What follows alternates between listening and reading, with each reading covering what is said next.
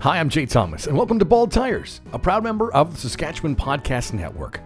On today's episode, my guest is a guy who's been involved in the car community in Saskatchewan and especially Saskatoon for a very long time. And if you've been at a car show this summer in the Saskatoon area, you probably ran into him.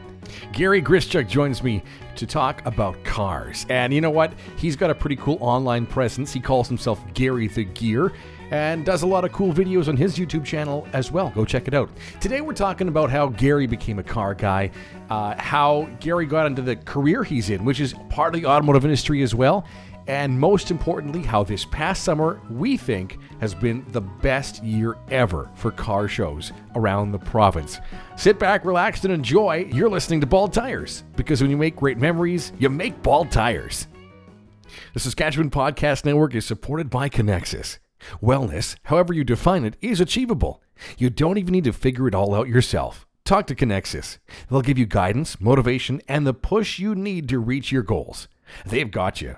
They're your financial partner, and they know you can achieve your very best, your financial best. Prove them right.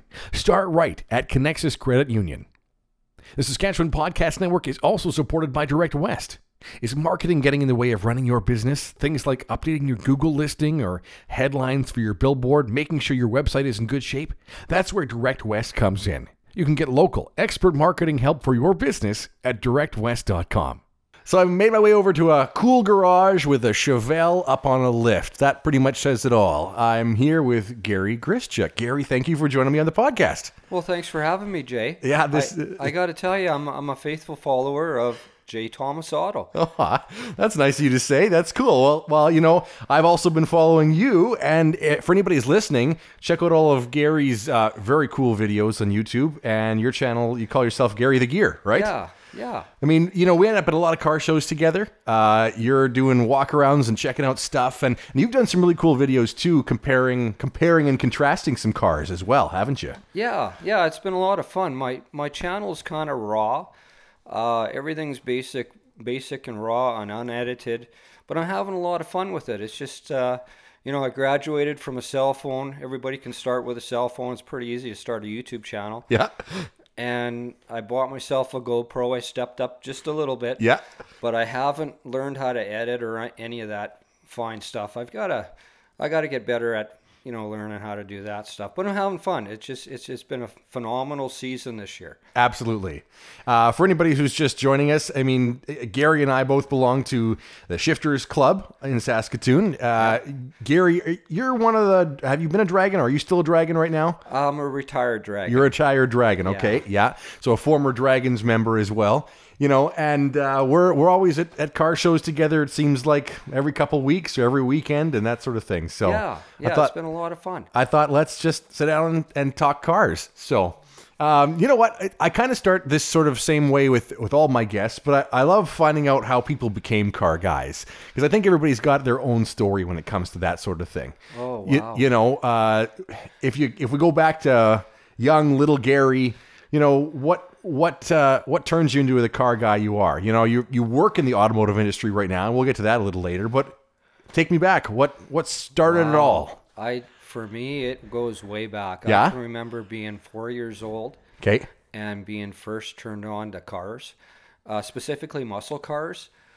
Uh, I was born in '63, so you know I was only a few years old, and I you know muscle cars really excited me. Uh, and they were all over, and and you know it was something you saw on a daily basis, and I got really excited about cars. And one thing I noticed about me that was a little different from the other kids, uh, you know, you're you, you get an allowance when you're a kid, yeah. You know, and this is gonna well, I guess I've already dated myself, so I think my dad gave me 25 cents a week to cut the lawn and you know mow the lawn and take out the garbage and do all the household chores. And then if you're really lucky, you got a buck from the neighbor for cutting their lawn. but anyways, you know, most of the kids they'd run down to the local convection, you know, the local corner store. Yeah. And they fill their pockets with candy and baseball cards and things like that. But I used to buy hot rod magazines. Uh, That's awesome. Yeah, there was uh, this one little store in Yorkton, Saskatchewan, where I grew up. It was called Kenny's Lucky Dollar and he used to sell these hot rod magazines and they didn't have the covers on them I don't know how they, you know, how the guy got them. But anyways, they were super cheap, twenty five cents an issue. So I could buy, you know, three four issues from this guy, and I did that weekly. Yep. And uh, then later on, there was uh, another magazine called Cartoons. I don't know if you've ever seen Yeah. it. but Yeah. Yeah. super cool little magazine and it was 75 cents an issue back when I started buying it. And I just filled my room with hot rod magazines and books and I think that's where I learned a lot of stuff was just reading all those magazines all those years. And I still I still read magazines today. I still subscribe to Hot Rod magazine, of course uh, Canadian classics and muscle cars and, and all that sort of stuff. It's I, I still do it today. Were you a Hot Wheels kid? Absolutely. Yeah. I had a big collection of Hot Wheels. Uh, I was fortunate enough, my mother would go to the grocery store. Back in those days, they were called Matchbox cars. And then later on, it was uh, Hot Wheels. And Yep. I was really turned on to them with the red line wheels and Yeah. all that stuff. yeah. I had a huge collection of those for sure.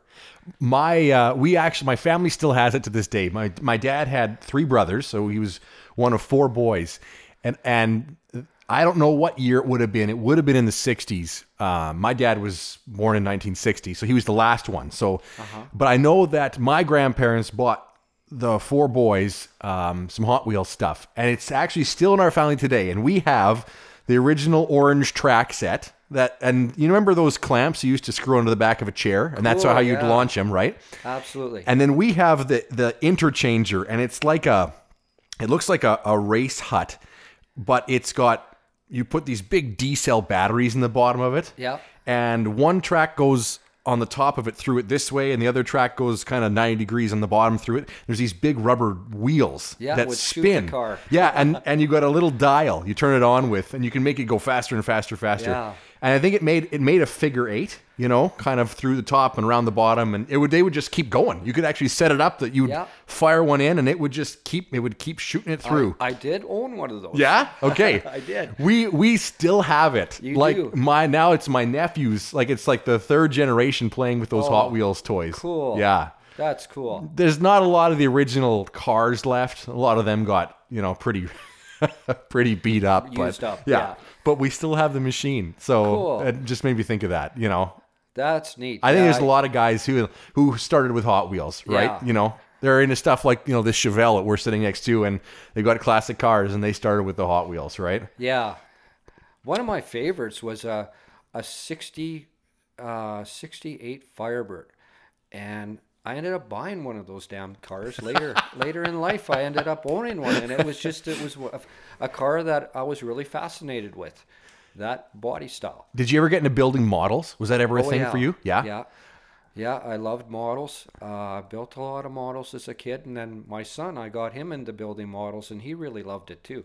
You know, I think like I would put myself in the same category as being in love with cars really early on. And it was anything I could do to do something around a car, you know, like whether it was a Hot Wheel, you know, building models certainly wasn't being able to drive one, but at least it was a car thing, Yeah. you know. Yeah, it was you had your hands on it. Yeah. What, what was uh, what were some of the family vehicles you guys had? Like, was that ever an inspiration? Was did your dad have any cool cars or? Not really. The only one, the the one that bothers me the most, he actually won a car when I was, uh, oh, I was probably 12 years old. He won one at the, it was the Yorkton exhibition. It was a 67, 67 Impala convertible SS. Oh, And he immediately sold it. oh no! That was a terrible heartbreaker. Oh. It was blue with a white interior and a white top. I remember the car, and I never got to ride in it. And other than that, no, he was not into my. Uh, the family vehicles were not uh, exciting vehicles by no means. no. No. Did you have your Did you have your hands uh, on them though? Were you working on stuff at a young age at all? Yeah. Yeah. I uh, I worked on mom and dad's cars before I could drive. Yep. And I actually, my first car I bought when I was 15 and couldn't actually drive it Sure. until I was 16. But yeah, I, it's, you know, parked it in the backyard and, and I would, you know, play around with it and learn things. And uh, and yeah, it was just lots of fun. Okay, so what was it? It was a 68 Ford Fairlane 500. Oh, cool. Yeah, it had aluminum slots on it, uh, 302 four barrel automatic car, uh, white vinyl top, white interior, and it was gold exterior. It was a neat car. I ended up uh, killing that car a few years later, though. uh, got into a bad accident with it and, Oh, and no. destroyed it. But uh, yeah, that was my first car. Is that what you took like for your road test when you got your license? No, the first car I got a road test in was, uh, I believe it was a 79 Dodge Monaco. It was my mother's car. Okay, yeah. Yeah. Still pretty big at 79, weren't they? Uh, this one was not not a super big No, car. okay. It not probably not much bigger than a Chevelle. Yeah, okay. Yeah, it was uh, it was a nice car, 318 silver with blue interior. It was a really nice car. Uh, but yeah, for a while there, my dad he went through a string of Fords, and then then he got into the Dodges, uh, and then later in life he got into the GMs, and uh, I think they're driving Hondas now. so yeah, he was never really loyal. I was kind of uh, you know I had the Ford and I liked the Ford, uh, but then I really had I got turned on to the Chevys. I don't know where or how, but then I became a GM guy, and, and it's been GMs ever since for Yeah, me. yeah. I noticed. It, I noticed in there in your driveway, park. You know, parking my car. I'm like, oh, look at that, Chevy, Chevy, Chevy. Yeah, okay, Yeah, you're a GM guy. There's Yeah, a few of them out there, all GMs, and yeah, I I don't know what it is. I've always had a fascination for for GM stuff, but anyway, cool. So uh, you grew up in Yorkton, yeah. and did you? You're we- we're we're here in Saskatoon talking. So, you know, were you in Yorkton for a long time, or did you take off after high school, sort of thing? Uh, I moved here in 1989. I basically, it's kind of funny. I did three things. I had a girlfriend that was that moved here with me, and she had family here, so that was the whole purpose of moving. And and we had been together for a number of years and decided to make the move together. And I did three things when I moved to Saskatoon. First, I obviously secured a job, secured employment, and then we uh, found a place to live. And the very next thing I did uh, I joined the SDRA here. That was, I just wanted to go drag racing in the worst way. oh, cool. I got in a lot of trouble street racing back in Yorkton, and uh, when I got here, I just wanted to be a member of that track, that that organization, and uh, and yeah, play around at the drag strip. I, I did that for about eight years. Really Yeah, a lot of fun. A lot cool. of fun. Cool. So you've been here since the late '80s.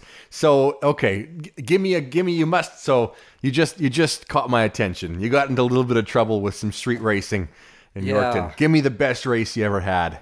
Oh, Lay it out for us. There must be one that stands out in your mind that you went, "Oh, that was a good race." Uh yeah, I man, they were all they were all lots of fun. What did you, what did you drive for? Mo? Like what, what did you own at that point? I owned a 70 Monte Carlo and I had that car for over 20 years. Uh, that car was a lot of fun. And I didn't, I finally sold that car when we built this house that you're in today. yeah, yeah, really. Yeah, that, that car, I finally got, let that car go. Wow, that's a long time. Yeah, yeah. Well, there's guys that have had cars longer, but 20 years for was a long time for me anyway. And yeah, I had a lot of fun with that car. Uh, like I say, drag raced it at uh, SAR for the better part of eight years, and uh, had a lot of fun with it. And then towards the end of my whole drag racing career, I started. You know, the car got progressively faster and faster, and uh, started to break parts in it. Uh, I think on average, I'd get about 11 runs out of an axle, and uh, I kept breaking axles, and it got expensive, so I had to, you know, retire from that for a while. But uh, I'm really hoping that the Chevelle can make its way out there maybe next year. Really? I do have some plans for that. Oh, that's cool. Okay, so you know, I guess we'll we'll tell everybody what we're looking at here because we're sitting underneath it, right? Or just about underneath it. It's on on Gary's lifts in the garage next to us. Sixty what? Six or seven? 68. Sixty-eight. Okay. Chevelle, an SS or not? It's not a numbers matching SS car. It's actually a 136 car. Uh, a 138 would be an actual SS. Uh, this one is actually a clone. So it started life as a 307 two speed power glide Buckets Council car. And uh, when I got it, it was halfway cloned. And I just kind of took it the rest of the way. It had a 383 stroker in it. And with all the big block badging, I knew that I had to have a big block in there. So I bought a GM crate engine for it. It's uh, 454 HO and uh, it does have a you know 12 bolt differential and a turbo 400 transmission and and all the things that kind of complete the SS package now. Uh, but yeah, this one's been a lot of fun. It's it's kind of a dream car for me to have this thing. Well, it's beautiful. Was it in this kind of shape when you got it? Uh, nearly. It's nearly. Well, I I have changed a lot of stuff. Uh, I have painted the bottom half of the car. Okay. The top half was painted when I bought it. It was fairly fresh. Uh, the vinyl top was on it. It's a black vinyl top. Uh, the interior was new. Uh, I've basically just changed, for the most part, all the mechanicals of the car. Uh, the drivetrain, suspension, steering, and all that sort of thing is all by me. Yeah. Wow. So it was. I mean, the the bodywork stuff was kind of finished for you beforehand from the previous owner, and For the most part, yeah, yeah I did the block uh, lower portion. but at least you didn't have a whole car. To re, you didn't re- have to rebuild it from the ground up. That sort of thing. Yeah, Yeah. yeah, That's that pretty nice. Really, actually, quite. It has good bones. It uh, it has its original floors and trunk and Oh, wow. all, all the body panels, with the exception of the right rear quarter panel, are original to the car, Oh. uh, which is kind of unusual. This this one apparently now the story I got, you never really know for sure, but Sure. when you buy a car. Uh, the story I got was this one used to run around in Rosetown, Saskatchewan, and then it disappeared, and it ended up in a Quonset or a barn for about 20 years, and it was separated from its frame and just tucked away. And the fella that I bought it from, he had purchased it, reassembled the car, and kind of fluffed it up and sold it. And Wow. I, I just kind of finished it. Yeah. Well, that's a pretty good story. I mean, that's cool. So it's a it's a Saskatchewan car. That's Yeah. even neater, right? Yeah, yeah. Because you'd expect something like that with, you know, a body that nice to come out of the states somewhere. You know. Yeah, Arizona. Some of the really really nice cars are in definitely a drier climate for sure. Yeah. Right. Uh, but yeah, I, I have to kind of believe the whole story about being in a barn, being as it does have its original floors, original trunk, that that kind of rockers, all that stuff. yeah. it, it's not common, for sure. No kidding. No kidding. That's pretty sweet. So this is just one of uh, many cars you've owned over the. Yeah, Your yeah, I've had a- history. I've had a few cars. Uh, I used to, you know, I, I ran around with that Monte Carlo in the summer for 20 years. And what I would do in the wintertime, I would buy a, I would purchase a car. Back then, you could do that. You could purchase a car and uh, fluff it up, drive it for the winter, and then sell it in the spring. And then I would drive my hot rod all spring long. And uh, I did that for a long time, and uh, I ended up with a lot of different cars. Uh, I also, well, in this garage here, I've built several. Uh, built the the Firebird, of Yep. course, Yeah. And uh, and one day the wife she decided she wanted a car, so we uh, we found her a '68 Skylark convertible. Uh, built that in here as well.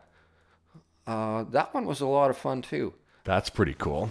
Yeah, it, that was my first hand at custom stuff.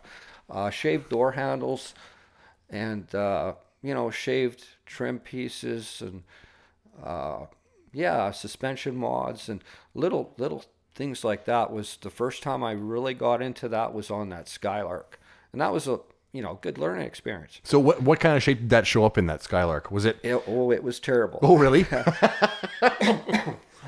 Originally, that car was from BC, and it was basically rotten from the door handles down.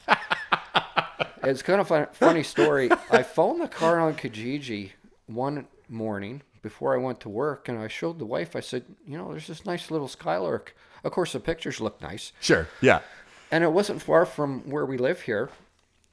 And uh, I said, you know, we should go look at this car. And I got tied up at work, and she had phoned me, and she said, "Boy, we're gonna go look at this car." And I said, "Well, why don't you scoot over there? It's only a few blocks away. You have a look at the car, see what you think. Uh, you know, it's going to be for you, so you might as well see it first. And she did that, and she phoned me up, and she says, "Well, I really like the car, but I don't know what to say. I really, you know, you're not here. I don't know how to make this decision." And I said, "You know what? It's it's not a lot of money. I think it was three thousand dollars or something, Yeah. something in that neighborhood. Not a lot, sure. And if you like it, just just buy it. Just buy it and bring it home, and I'll I'll see it later." Yeah. And uh, yeah, and then I got home from work and I walked in the garage and it was like, oh. but you know, she was so excited. Uh, she was just so happy to have that car. That's cool. as rough as it was, it had no seats, no. It was a convertible. The top was destroyed. Uh, it needed everything. Oh God. Floors? Everything. trunk, the it whole- needed. It needed, oh my gosh. It Did- needed everything. Did you take the body right off the frame for that? No, I didn't. 'Kay. Uh, I just started. Well, we kind of, you know, made it drivable for the summer. Yeah. Uh, I had a, had to do, you know, the cooling system. The rad was bad. The carb was bad. The brakes were bad. I had to go through all that, and we threw a set of tires on it, so made it safe. Yeah. And then we drove it around that summer, uh, on, on nice days because we had no top. and uh, anyway, I basically decided, well, when winter's here, I'm going to lock myself down in the garage and just cut away at this thing. And I pulled out the just absolute, I, I probably shaved 500 pounds off that car in body fill. Oh my God. It was terrible. You I've fi- never seen a car like that. Uh, You filled your, your garbage bin outside, basically. I did. Yeah. Uh, it was three and four inches thick in some places. No. Yeah, I just ended up cutting it all off. And of course, the Buicks at that time they really didn't have a lot of body panels you could buy. No, no. I had to fab hand fab most of that car. Wow. And the sad thing about the whole deal was I got finished with the car. And that was the reason, partly, why I did so much custom stuff to it because you couldn't buy the trim pieces, you couldn't buy even the door handles, uh, and a lot of the body panels. You couldn't buy that. So I kind of did my own little custom touches just to get us around all that stuff. And then, uh, you know, that spring, we got driving the car, all the body work's done. the interior's now done. The top is now done. It's a fairly presentable car. It hadn't been painted, but it's, it's far more presentable. Yeah. And the wife told me that she no longer liked the car. Oh no. So Oh no. Yeah, so then the car went up for sale. I was I was I'm still a little bad about that. One. I, I it was every day and all winter long, and I was quite happy with the way the car turned out, but she wasn't. And uh, yeah, we ended up selling the car. It actually sold pretty quick, and we ended up buying the Chevelle Yeah. in in place of it. So yeah, it was uh, it it turned out okay. yeah. In the end, it was all right, but I, I can understand what you're what you mean about putting all that work in. And you know, I that's a that's I give you full credit, full marks, Gary, because you are you're in the automotive field as a day job, Yeah, and then you'd come home and you'd pound on this thing all night. yeah. Like that's a lot of that's a lot of cars in one day, isn't it? Yeah, yeah. The the new stuff isn't quite as fun to work on. So when you come home and you can play around with an old car, it it's uh it kind of relaxes you a little bit. Okay, so it's different for you. Yeah, You've- it's a not different- it's not in the same category in your head. Basically, is what you're saying. That's right. Yeah. Yeah. So when I get an old car through the shop, it's a lot of fun. like when you bring your car to our shop, Jay, Yeah, yeah. I enjoy working on that stuff. Uh, that's like that's as as much of a rest for me as anything. Really? It's just a really a pleasure. Well, here's the shameless plug then. Looking for a wheel alignment on an older vehicle, Gary is the guy, and you go to J and L Frame and Alignment and see Shane and Gary and It- it's you know while we're talking about it, that's the thing. There aren't uh, that many places left you can take an old car to. Yeah, there's So you guys are like a heaven because Yeah, we get paid by the hour. A lot of shops now are, you know, flat rate, and they're not always that interested on working on the older stuff. Sometimes it's a little more time consuming, and you have to take care. Uh, you're working on stuff that's it's somebody's baby. Yeah. So you got to take care, and uh, sometimes it takes a little longer.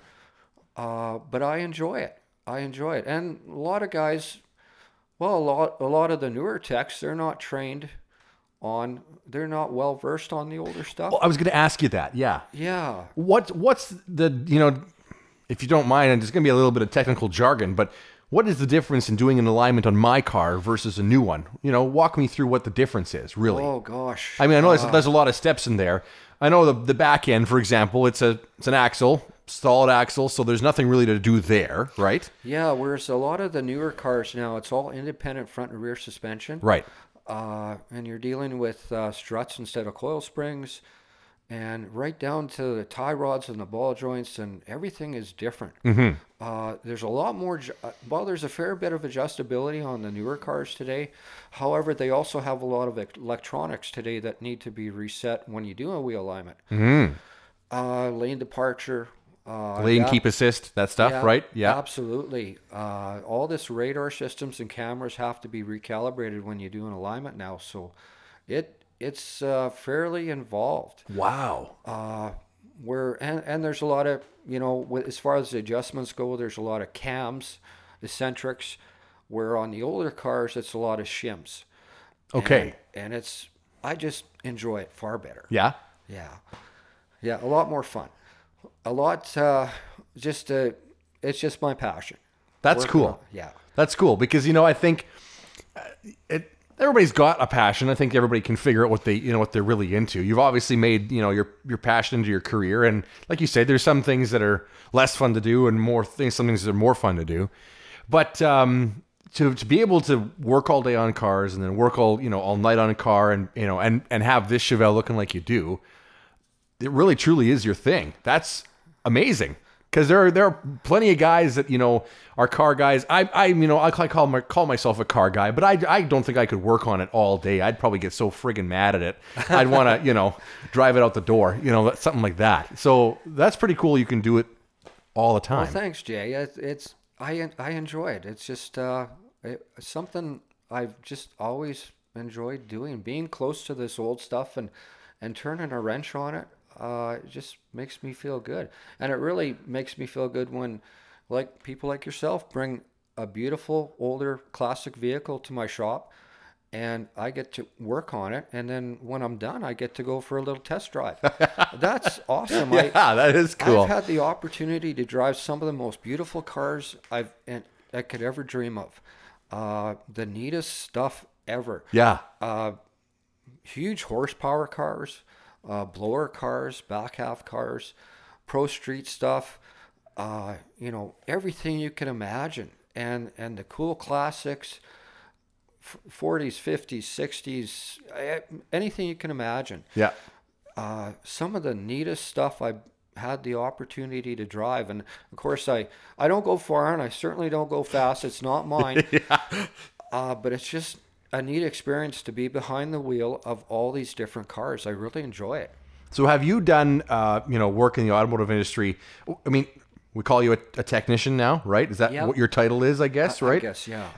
Have you done that for a long time? Has that been forever? Uh, no. No. No, I I was in a lot of different trades. I always knew I wanted to be in the automotive industry, uh, but probably the one trade I was in the longest, other than this trade, was uh, I was in the water treatment business for a long time. Oh, neat. Right from the time I was about, I think I was hired at 13 years old, and I was in that industry up until about ah 15 18 years ago i can't remember Oh, now. wow. Okay. yeah and then it's been automotive ever since but yeah that was that was a neat experience as well i got to uh, you know i learned uh, household wiring and then carpentry and plumbing lots of plumbing Okay. uh, I learned all that stuff. So it was it was a neat experience, but after you know several years of that, I got tired of it, and I knew cars were my thing. I was actually still working on cars on the side while I was in that business, Oh, really? Okay. you know, and it was kind of an escape for me. Uh, and yeah, and I get to, you know, all day I get to work on, you know, people's cars, And like they say, if you can, you know, find something that you like to do, it's not really a job. No. You know, So did so were you were you were you were an adult and did you go back to school to become a tech? Is that how I it took worked? a lot of courses. Yeah. Uh, I took, oh, every alignment course they can throw at me. I think I've had six of them now. Cool. Uh, I was in the tire business for a long time. There's several courses I took there, and of course, uh, uh, suspension and steering courses and all those kind of things kind of go with it, and brake courses, all that stuff. That's pretty sweet. Yeah, learned how to do all that stuff properly. Been doing it a long time, but but then you learn how to do it properly and measure run out on brakes and and all the you know anybody can do a set of brake pads and shoes in their driveway, but then Yeah. you learn how to do it properly. It's totally different. So now you got to integrate that to your daily routine because of course you're working on other people's stuff. Yeah. Would you call okay? I, I'm I'm curious how you uh, categorize yourself, Gary. Would you call yourself uh, a perfectionist when it comes to stuff? You seem like a very detail oriented guy. I've seen under the hood of this Chevelle, and and it is spotless, and and you uh, certainly have a, a lot of care. Well, thank you, Jay. I, I don't know that I'd call myself a perfectionist. I I like the little details for sure. Yeah. I think details are important. Uh, yeah, I I really like seeing those details. Yeah. That's that's pretty sweet. So how how long at, at how long have you been at JNL now? Uh, I think it's well, it's eight years for sure. This Oh, might wow. be going on nine now. Wow. Okay. So it's a while. And I was about six years in another shop. Yep. Uh, Doing this kind of thing. yeah, so, a lot of the similar stuff and uh, and a lot of tire stuff. Mm-hmm. What has been the most? Uh, what's been the most challenge since you're you know like you're you focus a lot on suspension stuff, right? That's Yeah. a big part of what you do, right? Doing alignments, suspension modifications and changes and repairs and stuff like that, right? And I mean, and are you part of the crew that works on frame stuff, frame straightening and things like that at Jerry's? Don't do a lot. 'Kay. I help. I help when I'm asked to. Yeah. But really not my forte. It's it's a whole different animal. Yeah. Uh, I can I can read the machine, the actual frame diagnostic equipment we use. It's a laser uh, machine that uh, you know measures measures frames and whatnot, and I know how to read that that uh, stuff. But as far as how to make it correct, that's a whole different animal. I've watched watched them do it for a number of years now, and it's interesting. Uh, nowadays, it frame the frame business has really changed.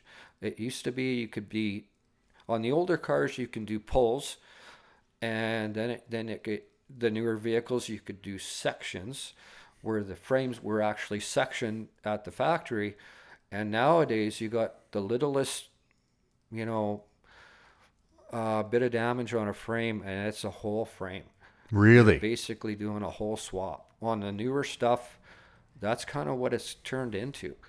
Really? Yeah. And even unibody cars, Yeah, Like, that means we're ah, we're swapping everything.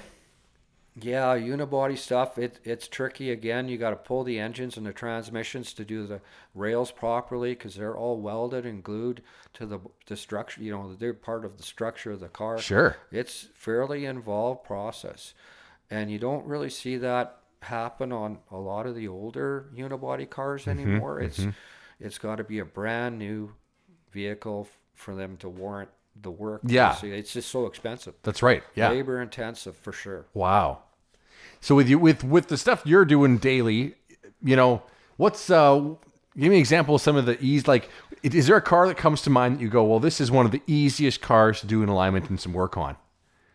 Uh, oh gosh. Uh, the easiest vehicle, newer vehicle, Ah, newer, older, whatever. Probably the easiest vehicle to align today, I'd have to say, is the Dodge Rams.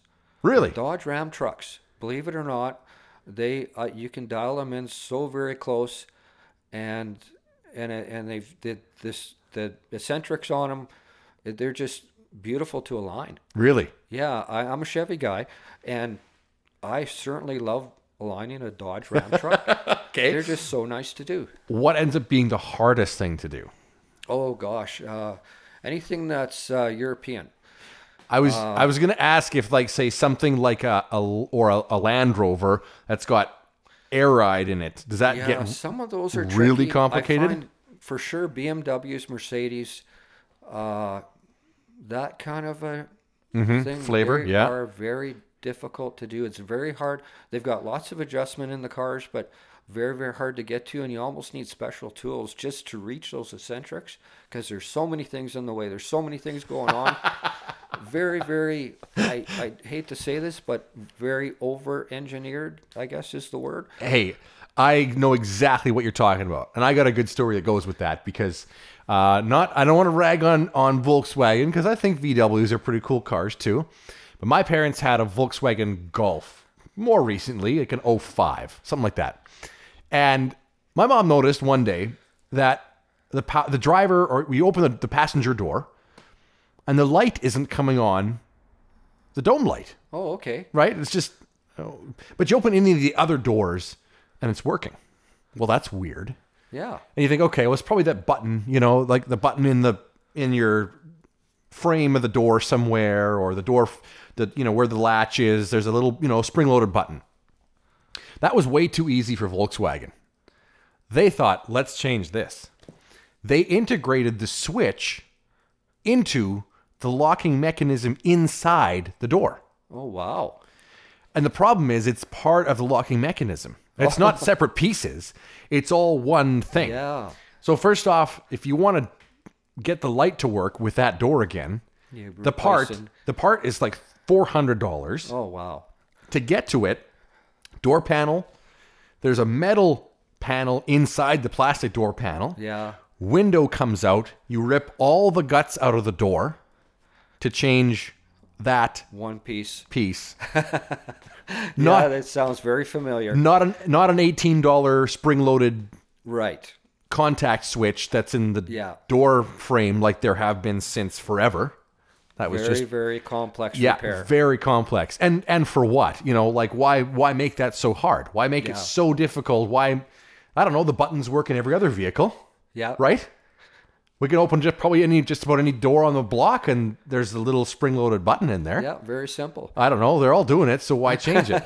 Anyways. Yeah, I, agree. I, I, see a lot of that in, you know- in Volkswagen as well. And like I say, you almost need a new tool toolbox to to fix those cars. And it's great if you if that's what you do. Uh, you've already got all the Torx and inverted Torx and reverse Torx and everything's everything's uh, Torx on those cars. The axle nuts uh, on those are torqued to something like 300 and some foot pounds, and they're all a Torx head on them. What? And and it's very yeah, it's tricky. how do you get that on. off? Yeah, it's you tough. do chin ups on the on the breaker bar to get them off or what? Sometimes, yeah. yeah, some of them are, are difficult for sure. It's just something I'm not used to. Probably to the guys that are used to doing that stuff, it's it's a piece of cake for them. But and they've got the tools to do it. But I yeah, I don't see enough of them. And when I do see one, it's just a little more difficult. No kidding. Yeah, like that's a complicated car to work on. Yeah, yeah, No for doubt. sure. Um, so, you know, being a, a former Draggins member, had this in the Draggins show. Has this Chevelle made it in? This one hasn't been the car previous to it. My my Firebird was. It was actually on the poster in 09. Oh, Uh, that was your car. Yeah, along with uh, Bruno Kaniski's uh, Corvair. They were both fresh cars in that that year, 09, and they appeared on the poster. That's cool. Yeah, it's uh, yeah, it's kind of neat to have your car on T-shirts and coffee mugs and and uh, dash plaques and that sort of thing. But yeah, that was uh, that was fun building that one. You know, I uh, I've started trying to collect as many Draggins posters I have Yeah. as I can get my hands on, and I'm kind of starting to run them around the upper, you know, edge of my garage and Oh, trying to trying to put a collection together. But you know, I grew up going to that show as a kid, you know, every year, and that you know, it's kind of funny. I liked I liked some of the weirdest stuff. You know, I liked the you know the big flowy pontoon fenders of the 20s and 30s and there used to be more of that stuff at Draggins you know Yeah. it's interesting how the the demographics are changing Yeah, you know times change. times are changing right Yeah. i wonder though where all these cars are ending up and what i mean is who out there now today you know, says to themselves, "I really want, uh, you know, 1925 Chrysler." Yeah. Who says that anymore? Yeah. But there are definitely some out there that have been kept and restored and have been a part of car shows maybe 20 years ago. What's happening with those cars? You know, Yeah. I, I wonder because now it's stuff like what we're sitting beside, right? Like Yeah. this is in its, if you call it its prime, right? Like, yeah, muscle cars were certainly the thing when they came out when you were a little kid. Yeah. And now in the sort of the car show world, this is the big focus. Yeah, they're kind The- of uh, the 60s thing. big thing now, the big collectible item. But yeah, I still I still have an appreciation for all those and, and all the stuff you're talking about. And yeah, I don't know where they've all gone, but it used to be all customs and hot rods back in the day. Yeah, sure. And yeah, that sort of changed uh, with the times. And uh, yeah, the collector car, the collectors, I think, dictate a lot of what people are doing Yep. and where the direction goes. Whatever they're collecting is what everybody wants, and that ends up on the showroom floor at the Draggins Car Show. Yeah, it does, doesn't it? Yeah. Do you have you ever get a chance? Do you ever get- a chance to work on some really old stuff at the shop? Does that ever happen to you? Oh yeah, Like stuff that rolls in from the 30s and 40s and 50s? absolutely. yeah. Really? Yeah. it's not often, but yeah, there's some neat stuff. There's some incredible cars. Uh, I couldn't even begin to list some of the the wild cars that have been through the door there. H- how do you know?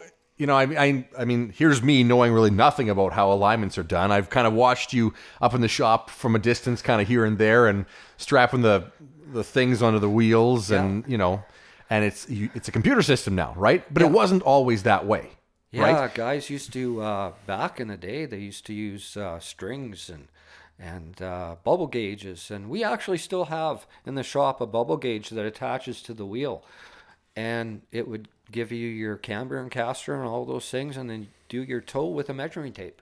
Really? Yeah, Is that what you have to do still with some some stuff that comes in that's say handmade?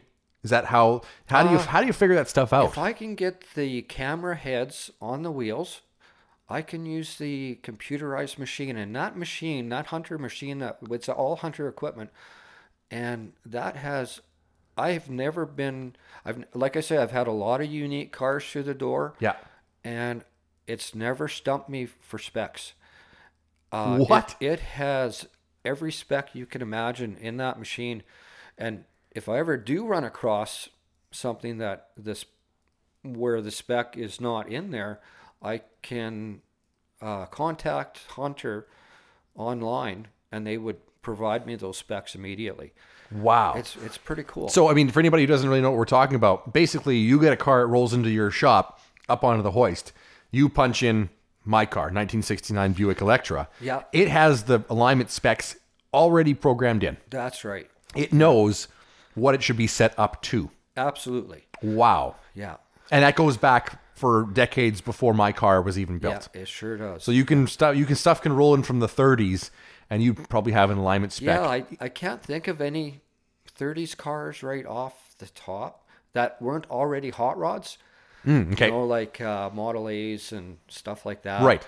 Uh, yeah, most of those are, you know, I'm not getting anything with wooden spokes through the doors. uh, I'll be honest. But there must be some 40s and 50s stuff that is original Yeah. cars, right? Yeah, that and, and we're getting those for sure. And yeah, the specs are in there. That's Oddly crazy. enough, uh, you, you can name a car and it'll be in there. Well, It's- that's pretty wild. Incredible. It, it makes my job easy, that's for sure. doesn't it ever? That's pretty cool.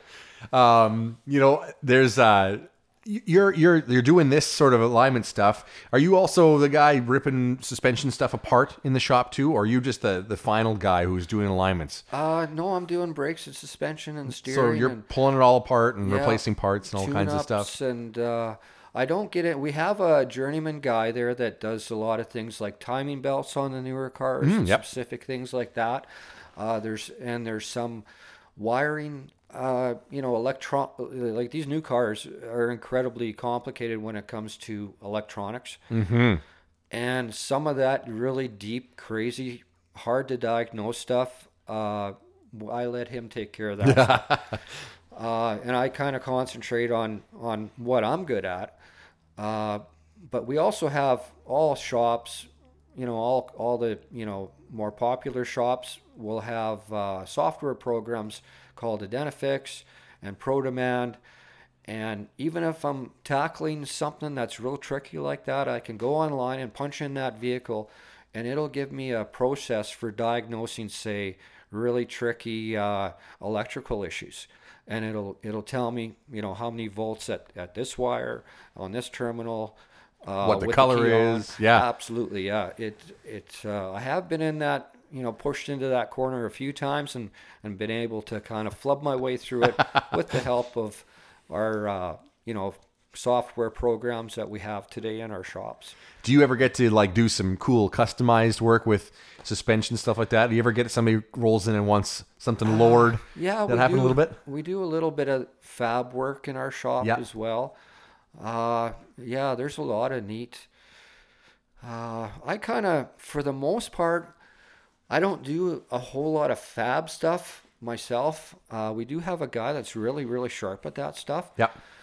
Uh, but uh, for diagnosing problems and setting up suspensions, a lot of people are going with coilover shocks now, and uh, setting you know pinion angles and thrust angles, uh, ride heights, and and then uh, yeah, there's a lot of neat trickery that I had to learn, and uh, that I that I do on a regular basis at the shop on uh, hot rods and and uh, different custom builds and Yeah, I was gonna say that's the that's the stuff that's like not kind of written anywhere in a book. That you, Yeah. like knowledge you have to just gain with experience. You've been doing it for such a long time now, and plus you've been working on cars yourself just your whole life. So Yeah, you know there's there's definitely gonna be things you know that's just not really written down anywhere. How to achieve the you know a successful completion with all the you know everything Yeah, that you just have to know. One thing that's really unique to our shop, and, and it's a collision shop for the most part,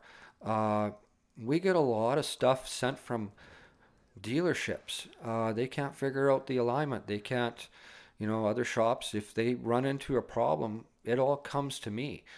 And, and I got to figure it out. Uh, it's a challenge sometimes. That's When- cool. when the alignment guy across town has an issue with an alignment, he can't get it, so he's sending it over to us, and, and now I got to figure it out, and that kind of puts me on the spot. I got to figure this stuff out, but there's a process and there's numbers you got to, and it's all numbers, and uh, just yeah, looking at some of this stuff, like physically looking at it, you can't tell what's bent unless it's severe Yeah, or how much it's bent and which way it's bending and unless you you, you use the equipment and and uh, the charts and graphs and all the things that go along with trying to figure out uh, certainly if you're doing SGI work uh, they don't want you to replace the strut, the spindle, the lower control arm, the upper control arm, the inner and outer tie. They don't want you to replace all that stuff. They want you to attack the stuff that's actually bent. They want you to just replace and repair the damaged mm-hmm. product. Mm-hmm. So you've got to figure out what it is, and if you've made a mistake and called the wrong part, you're in big trouble. So I guess. yeah, Pretty big compliment though that all the other guys are sending their stuff they can't figure out to you though, isn't that? Like that yeah. must sometimes it's I- yeah, it- it's, tricky. It's it's a pain in the butt. But I guess if you look at it from the other side of the of the of the bowl, the fish bowl, you know, that's that's a pretty big feather in your cap that you you're the guy that they call in for that sort of well, thing, right? thanks, Jay. It uh, it it is. Sometimes I wish I wasn't the guy. in all honesty, Yeah. I sometimes I wish, geez, I don't want to know what's wrong here. I can just send this to the frame shop and let them figure it out. Yeah. But yeah, yeah. Some th- that happens a lot. Uh, it happens at least once a month, sometimes more. Really Yeah. crazy. Hey, I thought we'd switch gears for a second. Um, on your own in your own personal collection, I mean, we got the Chevelle here. What's been your What's been your favorite all time car you've ever had? Do you have one? I I have to say this thing. Is it? Yeah. It is, yeah. Uh, I all the cars I've owned and built, I'd have to say, at this point in my life, that is my absolute favorite. Yep. It's just a joy uh, driving these full frame, as you know, full frame GM cars. They ride and handle so nice. This one actually has not quite as nice as yours, as far as the big car, you know, the nice big car feel. yeah. Uh, yours is king. This is you know, down the road a bit. Uh, it it it, uh, it handles and rides so nice that full frame car. That's why I think I like the Chevelle so much. Mm-hmm, You know, the Camaros, the Firebirds, the you know, I'm talking the first and second gen ones. Uh, very nice cars. I I've built a few of them, but it, it's a little more stiffer ride. Uh, it, it's just it's a different feeling. Is it? And I've always grown to appreciate. I think for having that Monte Carlo for 20 years. Yep. I just really liked that car, and I guess that's why I had it so long. And I came to appreciate that nice cushy ride, and that nice handling, and uh, yeah. Well- nothing like a full frame car. And I mean, this is, you know, maybe for, for for what my Buick makes up in in the the real cushy ride, this makes up for in horsepower and get out of the way juice. Because I mean, with what you've got in there, you know, um, would you share the story of the the the recent? oh yes, my my shortcomings. Well, not yours, just the Chevelles. I mean, we were actually you and I were out at a show together, Yeah. right? We drove all the way out to Kenaston. Yeah. And uh, I think I was behind you, or just maybe two cars behind you, and And my car was making some crazy noise. yeah, so Yeah. we pulled over and kind of had you had to listen and wondering what's going on. But so share what happened. Like, what was the story there? Yeah, so I don't know where to start with that. So yeah, we we drove out to Kenaston. At this point, that engine had been in the car for five years. Uh, it only had 3,400 miles on it, but it's a GM crate engine. And yeah, we drove out to Kenaston. Didn't miss a beat the whole, No. whole trip. And I'd been into a lot of out of town trips with it, and never had any issues. And then we we started the car to leave. There's this rattle in the motor, and of course we're all parading out. There's several of us making our way out of that big camp or that big uh, area we were in. And I thought, wow, that's a crazy noise. Is that my car? And I thought I better pull over. So yeah, I pulled over, and that's when you came over, and uh, Kelvin and some Yeah. other folks came by, and and yeah, there's a nice rattle on the left bank of uh, of that engine, 454 HO. So anyway, made the decision that, you know, I I did have, I could have had the car trailered home. Yeah. Uh, at this, you know, it, looking back on it, it wouldn't have mattered. No. But uh, I made the decision to just limp it home, and I got it home and diagnosed the thing. And here, yeah, it was hole number seven. Uh, lifters were bad. And then I dug into it a little further, and here the cam was actually destroyed. Oh and man. those two lifters were destroyed on hole seven, both intake and exhaust. And it was all due to the fact that the engine was actually assembled incorrectly, right from brand new. So it's got roller. Yeah, it's got a roller camshaft in it. And there's a little device, it's called a dog bone, and it looks just like a dog bone, and it holds the lifter square to the camshaft. Right. And this one was actually on that particular hole, it was flipped upside down. And it was running those two roller lifters about 15 degrees eh, off center. Wow. And I'm just shocked that it lasted as long as it did. So it was actually upside down. The whole. Yeah, that little device, it's just uh, it just keeps them square to the cam. Yeah. And it was flipped upside down, and it just running them crooked. so the roller was still on rolling on top of the cam lobe, but Yeah. not not square, Yeah, just not straight. not straight. Yeah, off about I think it was around 15 degrees or so, and it just tore it up. So, uh, so can we assume then that like on the trip out there it was quiet and running fine that they were still square to the cam and they when we start you started it up on the way home is that when they probably turned on you and no, created the knock They were they were turned and skidding along the whole time. it just happened to be that moment that it decided to make noise It yeah, it uh, it's on these 454 HOs they have a non-adjustable valve train in them, so it's not like on your engine where you can actually turn down the the nut on the rocker arm to tighten up this. Actually believe it or not the buick is not adjustable either Oh, it isn't. Oh, no that 430's got Oh, it's uh, it's okay. yeah same story as what you've got yep Ah, Yeah. so now if you get if you get a decent amount of slack in those systems, it will start to make noise, and that's what happened here. Mm. It just, I think the only reason that car or that engine lived as long as it did to that point was because I have done so many oil changes in that car. In that five year period, I had changed oil 12 times Yeah. Yeah. spring and every spring and every fall. And last year I only put 300 miles on that car, Yep. and I still changed oil before I. I, always like to store it in fresh oil, just like I do my lawnmower. Yep. I just treat it that way. Mm-hmm. And uh, I think just all those fresh oil changes kept it alive as long as it did, and it's just bizarre, but. Anyway, I also learned that uh, roller lifters take several thousand miles to actually break in. That was Oh. something I didn't know at the time either.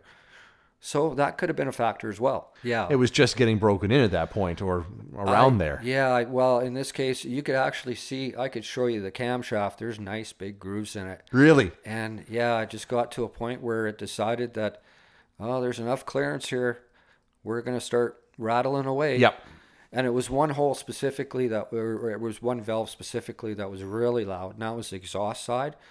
It had it had dug a deep groove in that cam lobe. Yep. Yeah. Anyway, uh, unfortunately, three thousand miles into it, no warranty. Oh. Uh, it took me about fifteen hours to fix the whole thing. Oh man. 15 hours of labor and about i haven't got all the bills yet uh, i'm gonna guess it's gonna be around a thousand dollars so Yeah.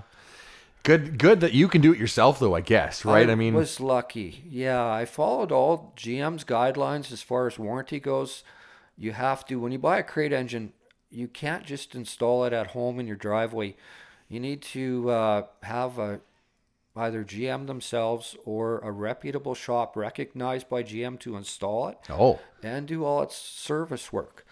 And I followed all those guidelines. I actually, our shop is actually recognized by GM, Yep. our local dealership. And I bought the motor from that local dealership. I actually installed it at our shop. Uh, yeah, and all the service work was, well, it was done by me. But uh, yeah, because it has over 3,000 miles on it, the warranty is long gone. Oh no. Man, oh man. I think it's uh, I forget what it is now. Three years. It's not a bad warranty, but three years disappears pretty fast in our old classic cars. We don't drive these in the wintertime, That's right. especially in Canada. We don't drive these things uh, unless it's nice out, nice days, summertime. Uh, so yeah, that warranty goes by pretty qu- quickly. Doesn't it? Yeah. Yeah, I don't remember if it's thirty thousand miles, three years, something like that. Anyway, I, I was well past that.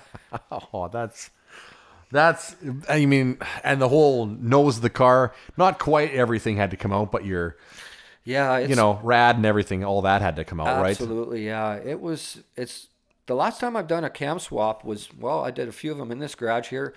Uh, the last one was uh, in a car with no front clip on it, very easy to do. Yeah. And the time before that was the engine was on an engine stand, very easy to do.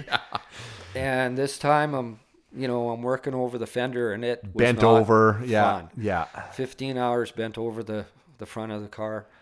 I yeah, of course, all the front of the engine had to come off. The only thing I had to, I was a little worried I'd have to pull the grill out of the car, but I was lucky. Uh, the valence in between the bumper and the grill had to get loosened and dropped down a little bit. And you could sneak it through. yeah, that little quarter inch I needed. God, that's lucky, hey? Yeah, Wow. yeah. So I'm really happy that whole fiasco's behind me. That took about a month out of my my summer. Yeah. Uh, but you know what? Speaking of this summer, man, did we have a fantastic season? I know. It was an absolutely just a phenomenal. This is the most fun, even with my breakdown and losing a month's of sea time in the Chevelle. This was the most fantastic season I can ever remember in Saskatoon for for car events. Yeah, totally. And you know what? It I'm trying to think of a time that we got rained out this summer and I don't think we did. yeah, You know, like the weather cooperated. Uh, it was a pretty dry summer, let's be honest. You know, I mean there's lots of lots of people in in crop producers that wish it had rained, but you know, Yeah. for for what we do, it was dry and for the car community. the car community because most of us aren't going to drive in the rain. no, that's right. I mean, if Calvin's listening right now, he'd wonder what's wrong with us. But you know, the rest of us, the rest of us, you know, like I'm the same way. And yeah, my car isn't made of sugar, but on the other hand, it's 19 feet long. It takes an awfully long time to clean after you get it dirty.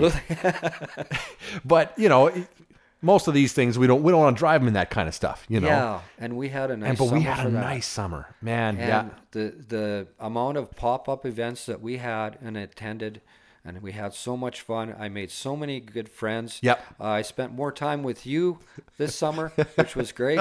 Thanks. And uh, yeah, I made a lot of you know new friends, and we had so much fun. It was just so. It was the best ever. Totally. Yeah. I think I think after a year, you know, we're we're quite a ways into COVID now, and we're not through it yet, but you know, it's getting there. Um, but you know, after the first summer of COVID, where there was a lot canceled, right? Yeah. We kind of got things rolling by the end, but we missed a lot of, Yeah. of 2020 summer. We did. I think everybody, especially after the winter between 2021, you know, last winter sucked. Yeah.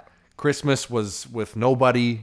We were all so excited to be a part of that again. Yeah. And I- Itching to get out. Yeah, and I have a, I have to. Maybe it's just the, rom, the romantic part of me thinking this way, but I sort of kind of dream that that's you know, in the '50s on 8th Street or the '60s on 8th Street. That's probably what it was actually like. Yeah. You know, Yeah. just showing up on Friday and Saturday nights at the mall or at A and W or at Dairy Queen and hanging out with people you know and not formal, just always there and Yeah, having fun, you know? Yeah, absolutely. There, there wasn't much else to do. There was uh, two channels on TV, and and uh, yeah, everybody wanted to be out in their cars and having fun. And yeah, boy, what a fantastic deal we had. And you know, I- like you say, COVID was probably had a lot to do with Mm-hmm. that. And and I think. Uh, we, we've been well informed this year, Rochelle, with her posts on Facebook, and yourself with Yeah, uh, well, Car- uh, car show and i and i want to say thank you for your your car show corner post Oh, thanks. to inform you know keep that's doing a service you're not only providing entertainment to the car community but you're uh, you're also providing a service by keeping us all informed and i want to say thank you for Oh that well, I, I appreciate that. Thanks. I mean, I owe the big thank you to to to Rochelle too, though, because she's always the one cobbling everything together. I just get to help her out with it. So she you did know, a great job Oh, and amazing. uh, and you followed up with your car show post and i appreciate it all yeah, thanks. And it, it, it- you know, even though we had uh, a new show added this year, right? We had Friday night, uh, Yeah. you know, on on Taylor. I you know it's Preston, I guess. At uh, Friday Night Classic is what I'm trying to say, right? Yeah. Our new show at uh, the Market Mall. Right Well, there's plans next year to make that every weekend, that's going to be awesome every Yeah. Friday night. think yeah You and know. they had so much uh, they had so much participation with Yeah. that and then also the uh, the sunday the sunday morning uh, cars and coffee That's deal. right, that's another right. new one uh, another one was the uh, uh, the legion sip sip and shine deal Hmm? Yeah, and those happened several times, right? You know, Yeah. A bunch. uh, what else was there? There, there was several. You know, and it, it we didn't have the downtown car show. We- A lot of people were upset about that. Yep. We didn't have the Draggins car show Yep. in the spring. A lot of people missed that. But there were so many things that happened to make up for all. The stuff that was missed. Yeah, that's right. Totally, Yeah. totally. And I actually think it kind of brought you know that that getting together on a more regular basis, when, and and it makes it it makes it um, how do I put it? You know, when when a, a car event only happens say once a summer, and you you got to miss it. Say you know you're going to the lake, or you got a family reunion or a wedding, or what other else commitment you got, right? You're like, ah, you know, I, I wanted to go to that car show so bad, and either it didn't happen this year, or or you know you were stuck at something. But when there's just going to be something every Friday and every Sunday morning like that, That's you know, if if I got to miss this weekend, I'll be back next weekend. You know, Yeah. and it was just come and go, man. It was great. I loved it. I Yeah. absolutely loved it. I'm really hoping that we've got draggins for this next coming year, 2022. Talking 2022. to the fellas, they are planning. yep. They are planning to, uh, you know, there is plans in place to uh, make something work. Uh, they don't know what the regulations and rules are going to be at that point, but they're they're they've got their ear close to the ground, and yeah, they're working on it. I can tell you that much. Yeah, yeah. There is something uh, special. I don't know how to describe it. Maybe it's just because I've been going to that show for so long, and it was a thing I did as a kid. But you know, it's uh, you see the real special stuff yeah, at the Draggins show. yeah. You know, I mean, there's all the stuff that you know the stuff we drive around. But but you never really get to see because nobody the the trailer queens, if we want to call them that, you know, those Yeah. cars that are so well done that they don't really hit the road. You don't see those driving around on a Saturday night No. on on 8th Street, right? That's right. it's those real special ones. That's the chance to see that sort of our own little local Barrett Jackson or SEMA, if you want to call it that. You know, Yeah, they've they've been lucky enough to get uh, Riddler Award winners here. yeah.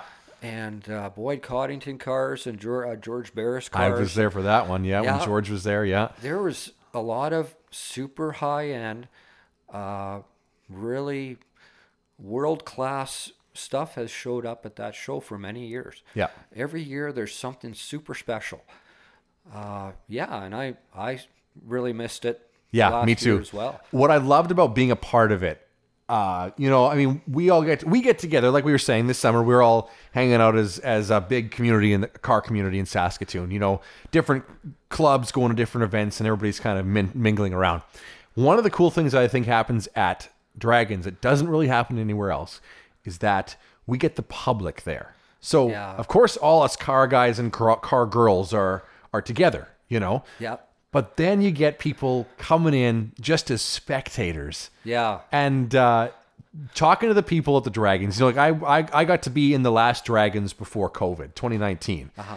and uh, you know my old car. I mean, it's I love it, but it's certainly nothing compared to some of the stuff that was there. But Oh, it your car so- is pretty, Oh, Jay. I, it, it, sure. I, you're, I'll I'll take the compliment. But here's the thing. I'd just love talking to the people who would come up and and they'd say, "Oh, my grandpa had one of these," and they'd Yeah. have they'd have a thousand stories about it, you know. Yeah. And that happened over and over and over and over. And that was the best part. Is you know we all get to sort of hang out and in the car community. We get to know each other and we know our cars and you get to talk and it's cool. But, when you go to a show like that, Yeah. you really get to interact with people. And it's not that I need to show my car off. It's that I'm just here with it, and the people that come with the stories and and the comments and the and you know they can relate. They can relate. yeah, absolutely, they can relate, and and yeah, that's that's an, a neat thing when people see your car and they're coming up to you and they've got neat stories about a car like it that they've had. Yeah. and it reminds them of, and that's what these things are so special about. There's that human connection to them yes. that makes the whole car thing uh, a great deal. Yeah, it's it's not just a mode of transportation. You know, it's not just. I mean, this is how I see it. It's not just A to B. And even if the vehicle was an A to B car, in the in you know when they owned it, it becomes a, a special memory later on. Yeah. Right. You know, now these cars are fifty ish, whatever years old, uh, around that, anyways, and that's the thing. It was just a big, boring old Buick, but now it's a trip down memory lane. Absolutely. You know, Yeah. Now there's this connection that that people remember, and you know, I I brought a whole bunch of stuff to the Draggins that that year and set up. I had an old turntable that I portable one that I found at I don't know Value Village, about the same era as Yeah, the car era, correct. correct stuff. And I kind of got all the, you know, records from 1969. Cool. You know, Mamas and the Papas and just what was the Guess Who and all the stuff that was playing on the radio Oh, back that's then. awesome. Yeah. You know, and I plugged it in and I just threw records on it. We just played them. and it was hilarious watching grandparents, especially, come with their kids and showing them what it what it even was yeah, uh, the kids record have player. ever seen a record player you know That's and, right. and your grandpa had a car just like this and i remember that record down there we had that record you know like it was ah that's that's the coolest part i think about draggins and that's that's why i'm really hoping it happens because Yeah. you get that part of the experience Yeah. you know so That that is cool. That is super cool. but you're totally right it is a it's a human connection thing right Yeah, absolutely. I mean, it's kind of why I'm doing this podcast. Yeah. That's what it all comes down to. Why I call it bald tires because when you make great memories, you make bald tires. That's my That's saying, right, right? yeah. and that's what we get to talk about in this sort of thing is just the, you know, that everybody's got a story, you know? Yeah. Everybody's got a car story. Even if they're not car people, they've got car stories. Absolutely. That's just part of our culture and our life here, right? So, Yeah, yeah, uh, yeah. Well, You, you gotta you love these cars, and and it because it's because the large connection it has with all the people. yep, Yeah. totally. Well, Gary, this has been a blast having you on. Well, thank you very much, Yeah. Jay. I've really uh, I've enjoyed myself. This is a great conversation we're having, and had a lot of fun doing it. Glad you had me on here. Yeah, thanks thanks for joining me and taking the leap. Uh, if you want to see more of what Gary does, Gary the Gear, YouTube, you got some pretty cool vi- videos there. You know, car shows we've been together too, but also you did a cool co- uh, comparison video, right? Was it Chevelle versus what, what was that comparison? Chevelle versus uh, Malibu, Malibu, or something. right? Yeah. something like you did that. Kind of walk through the differences of stuff and over the years. So go check out Gary's Facebook, uh, or pardon me, YouTube channel. And otherwise, thanks for joining us on Bald Tires. We'll catch you next time because when you make great memories, you make bald tires.